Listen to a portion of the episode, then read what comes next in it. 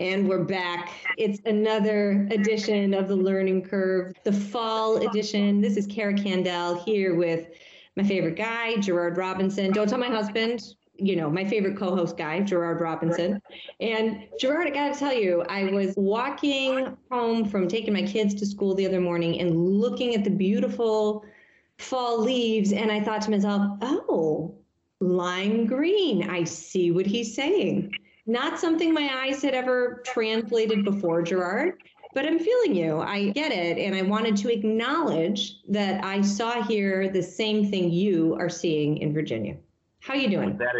That is great. I'm doing well. I'm actually speaking to you today from a parked car, waiting to get my middle daughter. But I see lime green, and I also must say that I'm across the street from a Mexican restaurant. And when I think of lime green or lime, I'm also thinking about margarita. That may come later. Yeah. Yeah. Hard to have a margarita when you're waiting to pick your daughter up from school, though. It's not a good look, so it's a good thing you're staying in the car. Yeah, we're happy about that, Gerard. But boy, priority. Yeah, right. It's the perfect time of year. It's getting colder out there, at least here. And, you know, listeners, I just want this to be an example of the fact that we are so dedicated that we work from anywhere. Gerard and Kara, we work from anywhere. And Gerard, I have to sympathize with you because I think by my count, this past weekend, between three kids, I attended 6 games, attended a fundraiser, and had a house guest. So like working parents, I don't know how we do it. I know. And I spend, even with said house guest and attending fundraiser, I spend most of my time in the car just shuttling people places. The things we swear we will never do, but we all do when it comes to the children. Gerard, I want to cut to my story of the week, which, as so many of our stories are, is about the children. And a couple weeks ago, we had a story of the week, in fact, I did, that was about the Individuals with Disabilities Education Act and sort of the genesis of access for all in this country. And in talking about the history of that, one of the things we didn't discuss was how students with special educational needs, students with disabilities, students with other needs, students who are on what we call 504 plans, which sometimes it means students require a little bit of extra support in the classroom of various kinds. We didn't talk about how tough it was for all kids during the pandemic and times of remote learning, but especially for the roughly 7 million students in this country who, according to the article I would like to discuss, didn't get the special education services to which they were entitled under federal law during the pandemic. So I'm looking at an article here from The Conversation entitled Pandemic Shutdown, Many Special Education Services, How Parents Can Help Their Kids Catch Up. And this is by Professor Mitchell Yell. He is a professor of educational studies at the University of South Carolina. And this story really made me think about a phone call I got about a year ago from a friend who, after schools were shut down for so long in our community, for 2.5 years almost in some cases, her daughter had gone back to school. And for a full 2 months of the school year, her mom had been asking, why isn't she getting the special educational services that she was getting before the pandemic? She justified that her daughter wasn't getting what she needed during remote learning. And now she was ready to have those services back, and they weren't there. And quite frankly, the school was so overwhelmed with their answer that this had, quote unquote, fallen through the cracks. And of course, they were very apologetic, and my friend loves her daughter's school and all of the things, but this was very, very upsetting.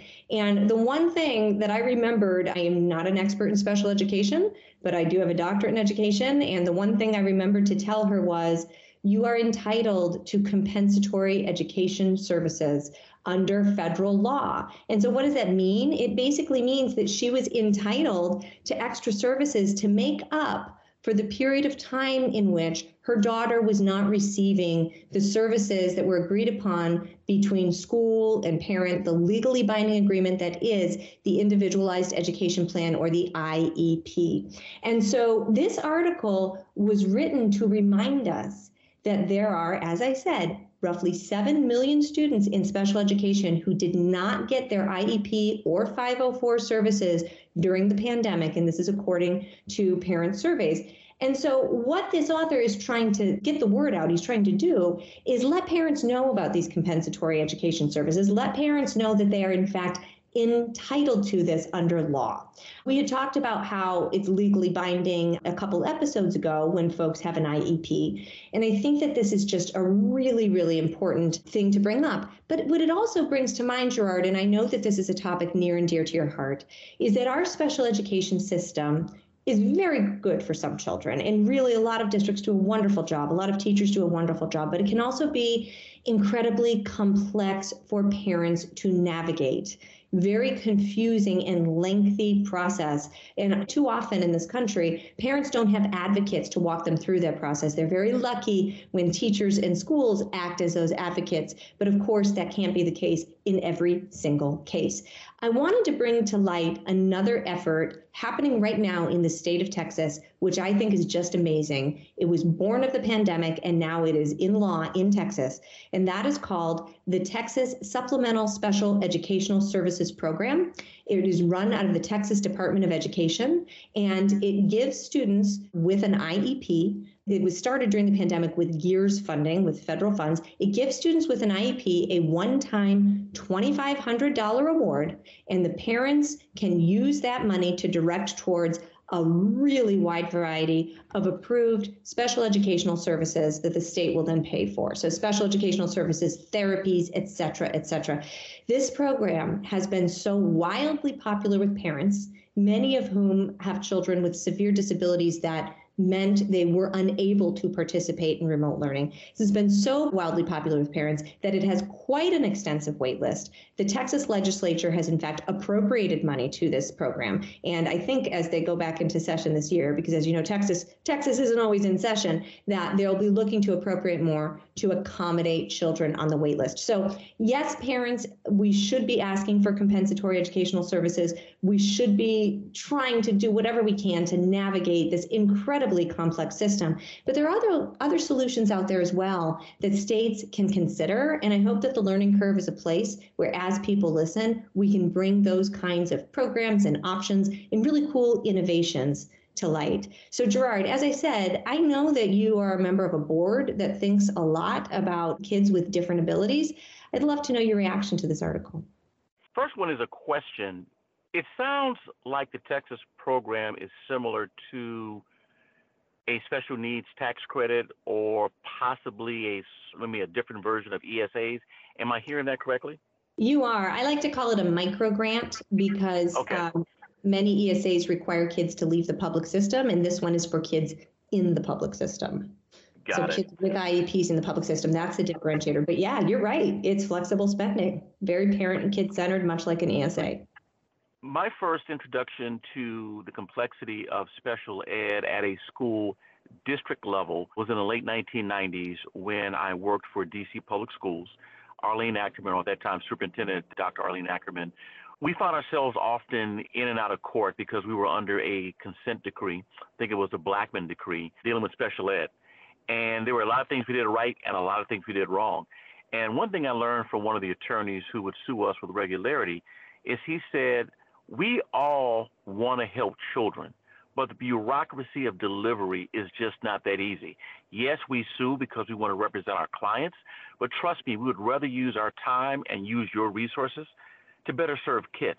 That was in the 90s. Fast forward to 2022, I'm glad to see Texas taking an entrepreneurial approach to doing this work. But it just shows the complexity of the program, or I would say of special ed in general. But I'd also like to say that there's been a strong role of philanthropy in trying to get parents involved. So another example is when I was president of the Black Alliance for Educational Options, we were fortunate to receive a grant from the Open Society. More particularly, it was under the work of Sean Dove, who had an initiative focused on Black men. And we received a grant to work with ultimately 2,000 Black parents in 9 cities who had a Black boy, youth, or teen in special ed.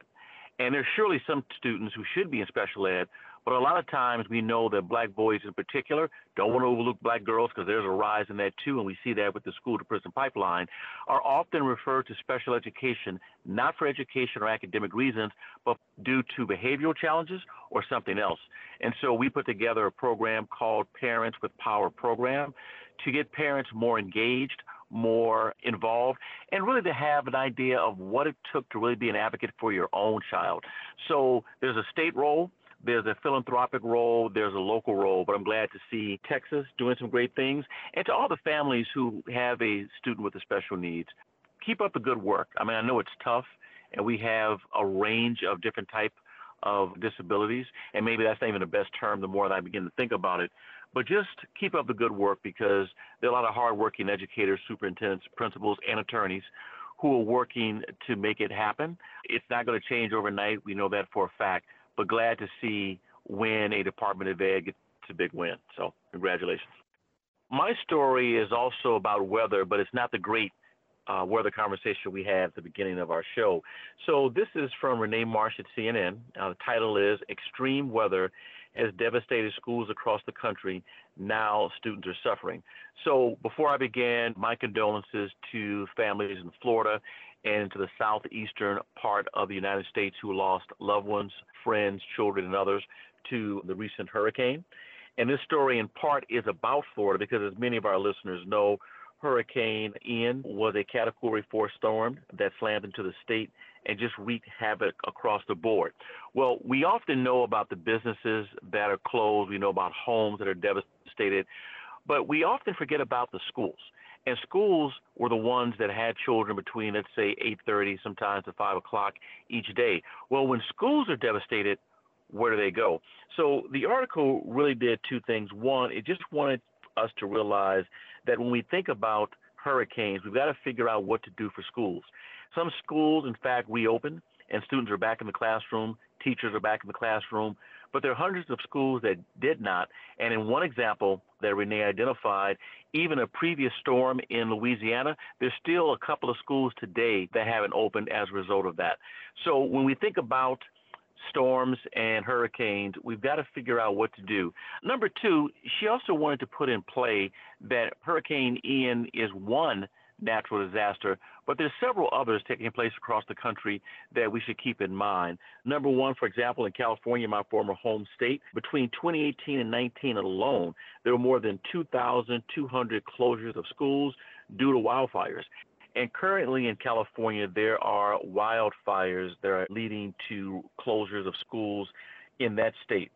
We know that in January, there was a study published by the Federal Government Accountability Office, which looked at the number of presidentially declared disasters since 2017 across the United States. There were over 300, and schools were heavily impacted. Even in Tennessee, given the rainfall, schools had to close. So we as the public should try to figure out what we can do to help our schools. And one thing we can do is to educate ourselves about what services are provided from, for example, the State Department of Education or a sister agency. So at your Department of Education, you should go to your webpage, type in emergency preparedness, and identify what services your Department of Education will make available to you as an individual, to your school, or to your system in case of an emergency.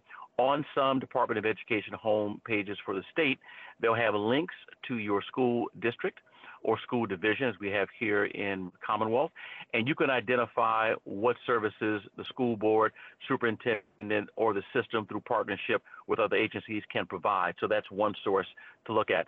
Number two is to take a look and see whether or not your university, public or private in your city, has an emergency preparedness program. So for those of you who have a pen and paper or a pen and pad or want to type, write down this name. His name is Dr. Kevin Kupietz. His last name is spelled K-U-P-I-E-T-Z. He is the chair of the Department of Aviation and Emergency Management at Elizabeth City State University in North Carolina. He is a certified firefighter and paramedic and has over 20 years of service in emergency management and responses, not only in the United States, but outside as well. A few years ago, Kevin provided a PowerPoint presentation about emergency preparedness and emergency management. And the group of people I invited were scholars, they were nonprofit directors, they were employers, and all of us just, when Kevin completed his presentation, were just shocked. A, because we realized how much we were unprepared for an emergency at our home, in our place of business and our school. And so Kevin has a course. He also provides training to state and local leaders. So he's someone that I would take a look at because he just knows this from the ground up. The last thing I'll leave you with is the fact that you should also take a look and identify what your fire department and your police department offer in terms of local emergency preparedness. So just something for us to think about. Ian always provides an opportunity for us to talk about emergencies, but I got to tell you, I'm just not sure how prepared we are as a family at home, as well as educators at schools. What is your thought? I couldn't agree more. I mean, I think the thing is that throughout the pandemic, many of us in the education policy sector have been thinking a lot about how schools could pivot to remote learning. And we did it in the pandemic, which means we could do it when a hurricane comes or another natural disaster. Well, you don't always think about all of the infrastructure that is destroyed, as has happened in Florida and many other places recently. And that this is something that's going to keep happening, unfortunately. We know this. Something that always has happened, too. We've learned to respond differently, and it's the information we have is much more immediate. The one thing I worry about a little bit with preparedness, worry is the wrong word, I think about, is the extent to which we have to prepare children without scaring the daylights out of children. And I think right now a lot of adults are scared about many of the challenges we face, whether it's a natural disaster or the potential for violence at school, et cetera. And so just striking the right balance is something that I think I wish I had more information about personally, Gerard, but all really great things for us to think about. So thank you for that. Let me follow up real quickly on something you said about the children, because Kevin and a few other people provided a similar answer. So when firefighters go into a house, sometimes when the fire is over and people are dead, some of them are children.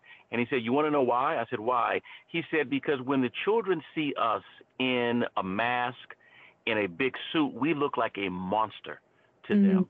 And so they go into fear, here comes a monster.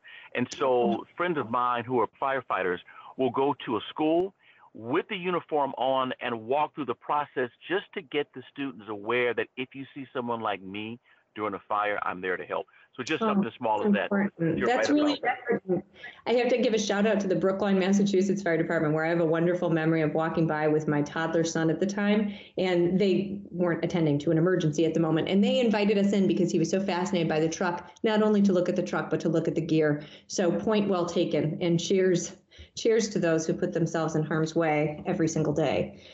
Okay, Gerard, well, we've got an amazing guest waiting in the wings. I mean, when have we not had an amazing guest waiting in the wings? This one is on a topic I'm pretty excited about. We are going to be talking about the science of reading and dyslexia and what we know about brain science with Dr. Marianne Wolf. She is from the UCLA Graduate School of Education and Information Studies. I will read her many qualifications coming up right after this. Very excited for this conversation. We're going to be right back.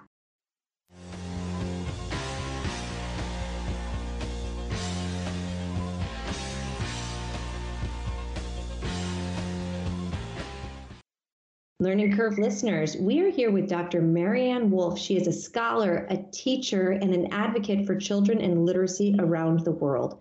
She is director of the newly created Center for Dyslexia, Diverse Learners, and Social Justice at the UCLA Graduate School of Education and Information Studies.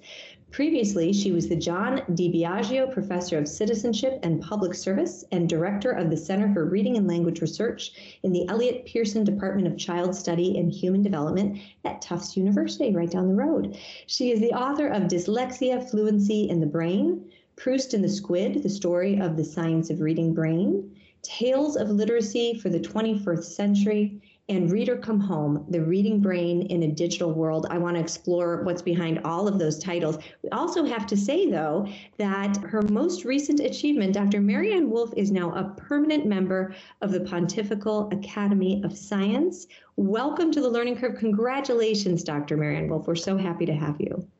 Thank you. It's my pleasure. Here I am in LA and wishing I were seeing the foliage in Boston. Yeah. Well, it's pretty great. I'm not going to lie. I know. That's one of the many things I miss in Cambridge and Boston, in New England.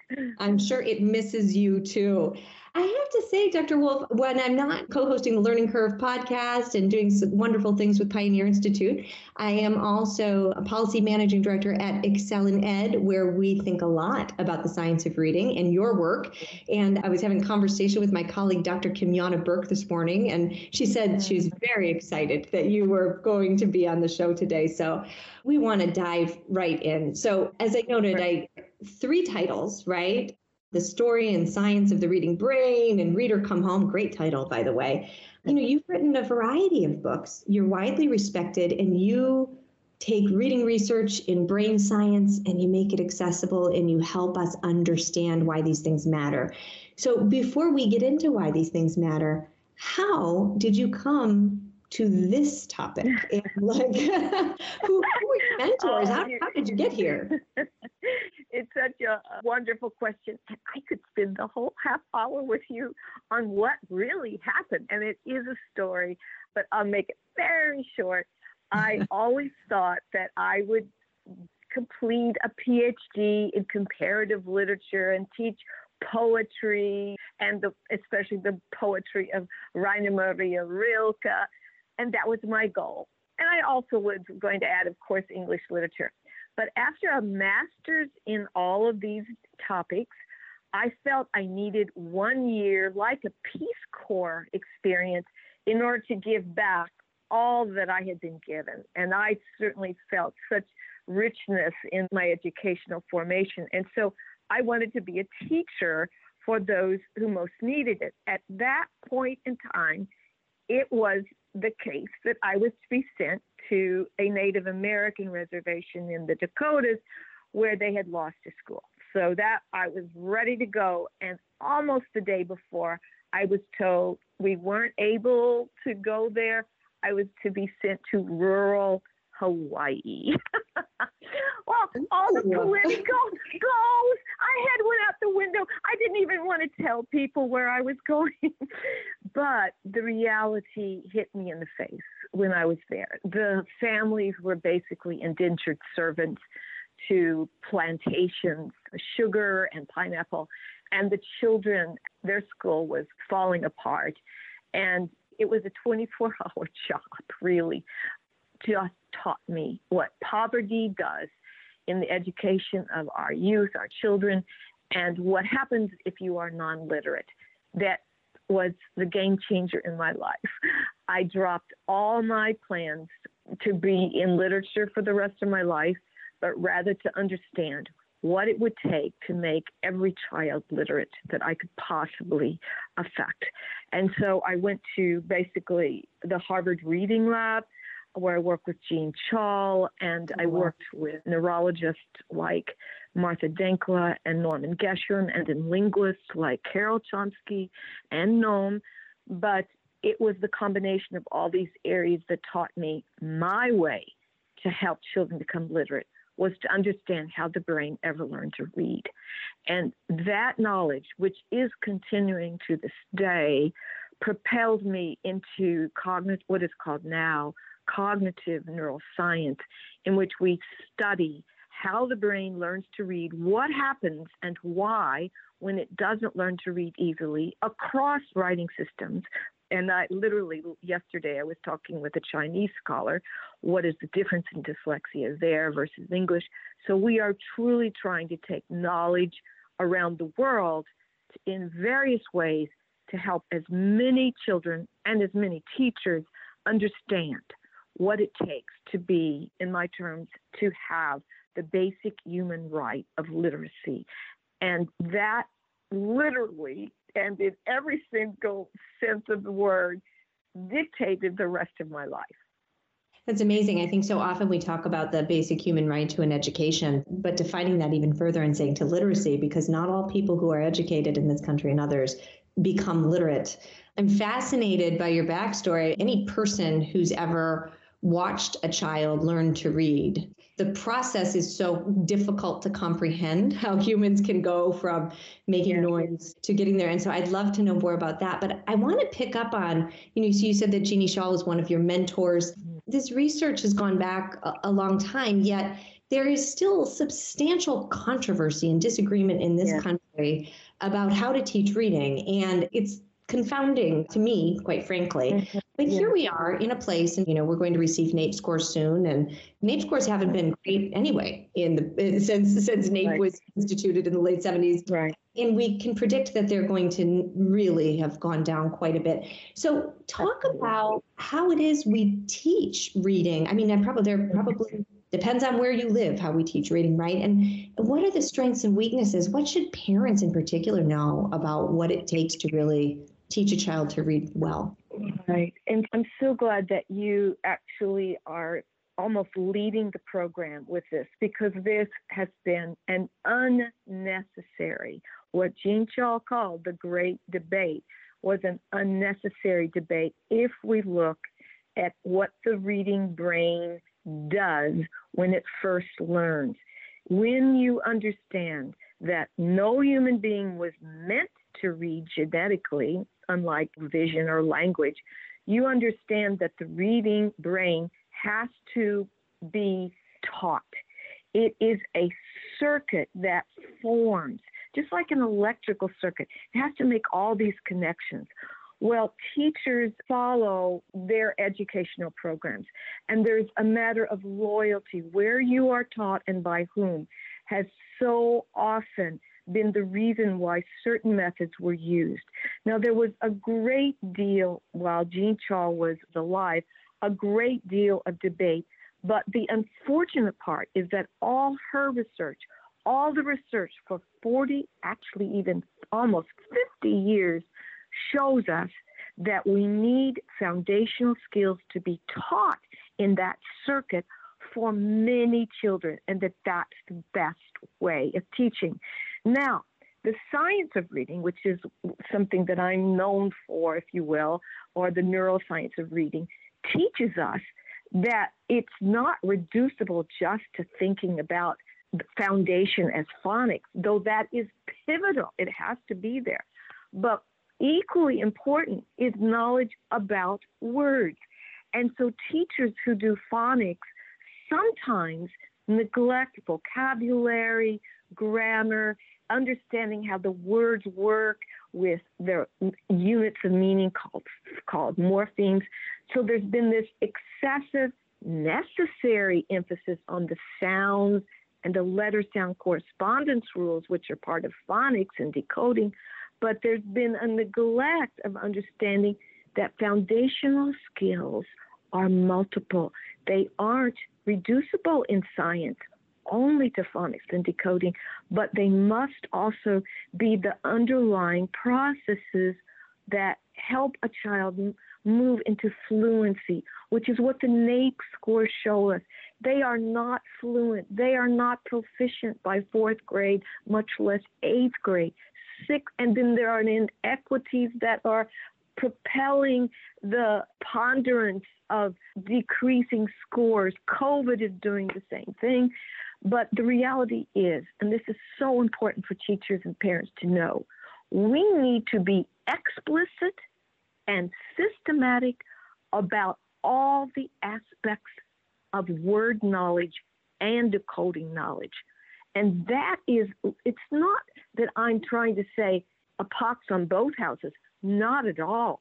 If you could see my elbows, I would have them crossed so that you see in the beginning, the majority of emphases are on letter sound correspondence rules, on decoding, and phonics methods are so important for that, but never at the expense of neglecting what is vocabulary, what is grammar, how words are used in sentences, what are morphemes, what are all the ways that we begin to comprehend connected text. So that emphasis is always there. It increases over time, just as those emphases on foundational skills, as you become fluent, gets to decrease.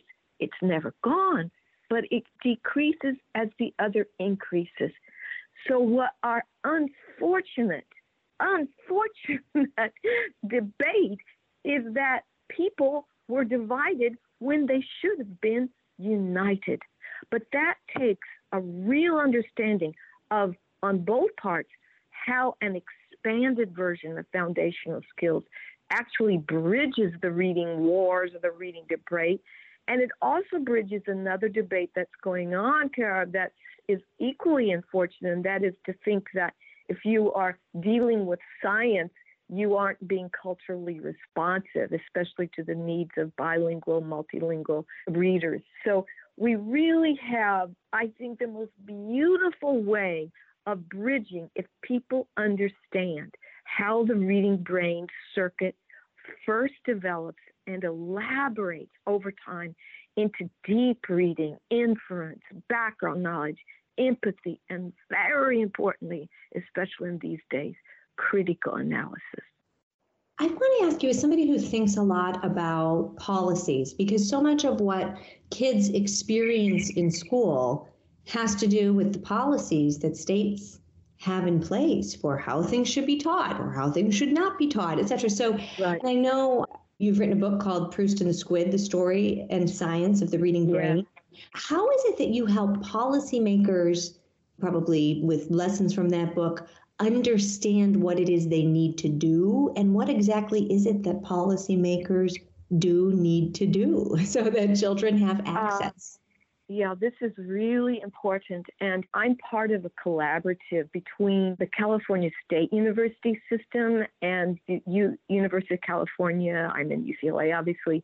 And what we are doing is working together with the state legislature to change teacher credentialing. Now, this is so important for policy, that policy about how teachers, it's not just how should they teach, but what should they know so that they can teach better and more, if you will, neurodiverse readers like children with dyslexia. So this body of knowledge, this expanded version of foundational skills, has to be part of teacher credentialing. So we are working in my group in the Center for Dyslexia and my colleagues in the collaborative, we are working really fiercely at the state level to make sure that those teacher credentialing standards are then incorporated in pre-service teacher of education programs. So policy is essential to change. And it's not about saying you must use this method or you must not use that. Rather, you must use approaches that are based on evidence and based on the science as we know it and as it evolves. So in that way, we really, I think, don't make people who are, let's say, imbalanced literacy or whole language on the defensive. Rather, we say you have a beautiful knowledge base that needs to be expanded and made explicit. And it says also to those who have been doing the very hard work of rightly insisting that phonics and decoding and learning letter sound correspondence drills has to be known by these children. They too have to expand their knowledge base. So my work in California, and although I hated to have to leave Boston and Tufts and my wonderful department there, I am working at the state level, at the city level with LA Unified School System, and at the university level to change policies around what teachers must know in order to teach every child to become literate. Well, that's excellent, and that's incredibly important work. One of the things that's top of mind for me as a parent, and probably our listeners will think I talk about this way too much, is the digital world that we're living in, that we're raising kids in. And you've written about this in your book, Reader Come Home. What can you tell us about the way technology is changing how and what we're learning? And are we unable to handle what we used to be in terms of reading literature, in terms of engaging with the world, or is it just a different relationship? It's a very complex topic, and that's why it took a long time for me to write that book, Reader Come Home, The Reading Brain in a Digital World. But I will tell you that the evidence is so fascinating because it's not a binary question of print versus digital. And my MIT colleague, Sherry Turkle, always has said this so beautifully. It's not about what's innovative. It's about what innovation disrupts or diminishes. That's the knowledge base we need to know. So what I have written is that our knowledge base at this moment in time shows us at every developmental period, there are costs and there are advantages to both mediums. But in the young child, I would really strongly recommend, like the pediatricians, like Barry Zuckerman in Boston, that we use digital devices as little as possible. And I would even say, except for, FaceTime with grandparents, a very, very, very little in the first 2 years. And then gradually, never as a punishment, but also never as a reward, but rather as one of the many parts of their life that they can have a little of. And then by 5, we have all kinds of evidence about the changes of attention that are going on. We have neuroimaging that shows, John Hutton in Cincinnati showed that if you do the same story, a parent reading versus an audio version versus an iPad version, the language regions are most activated with the caretaker reading to the child. So the first thing I want to say is 0 to 5, read to your child.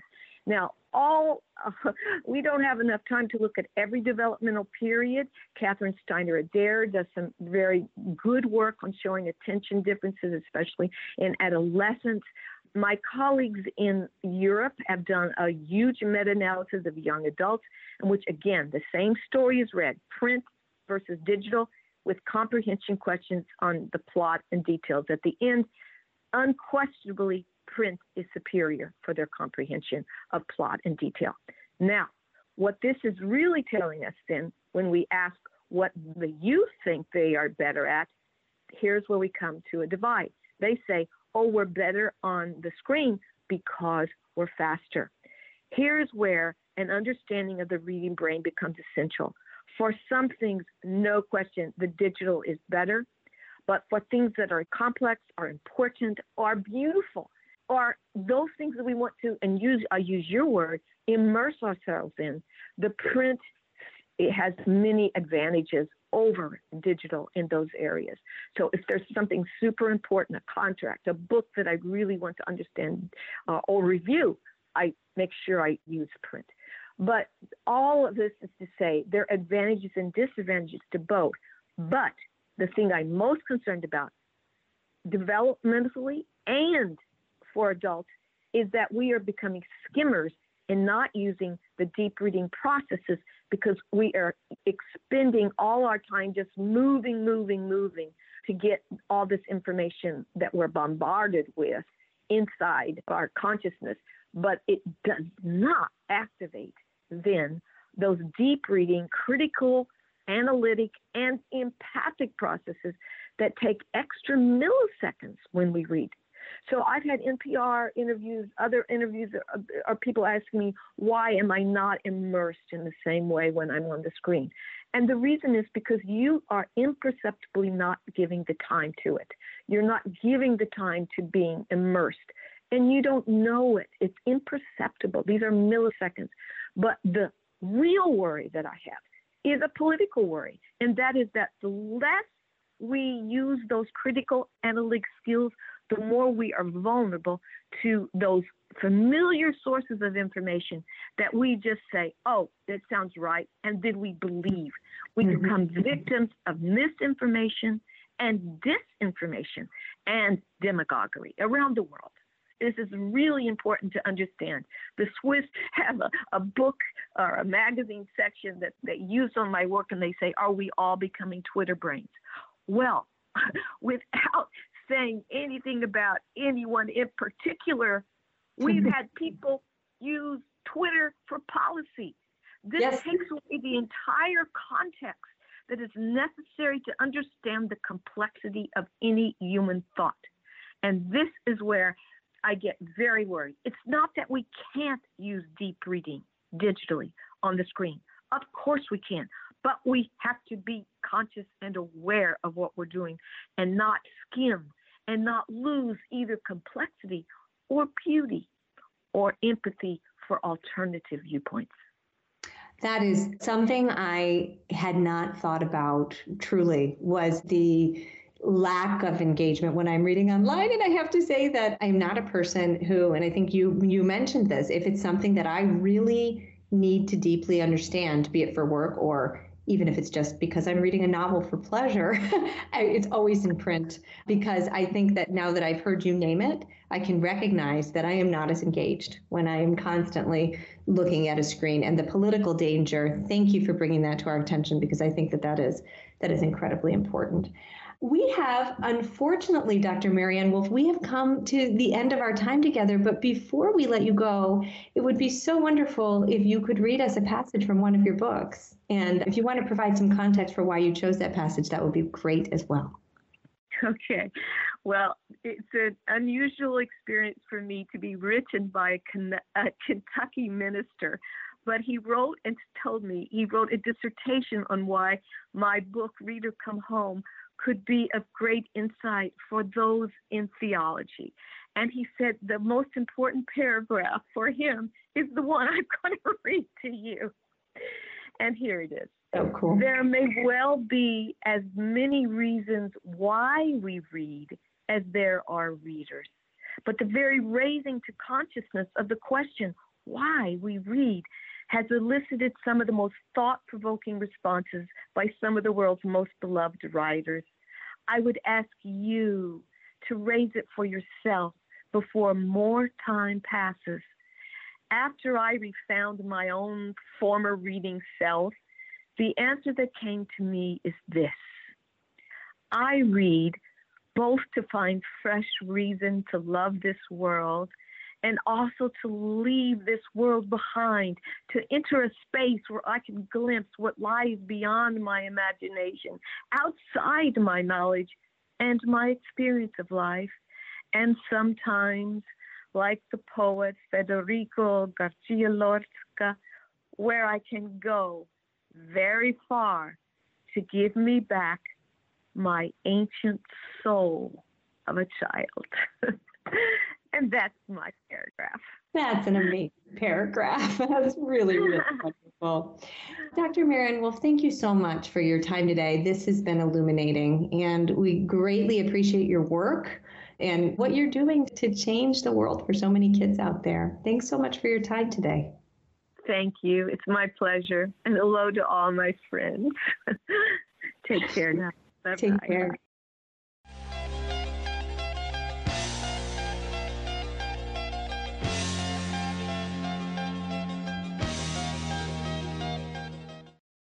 Well, here's a depressing tweet of the week.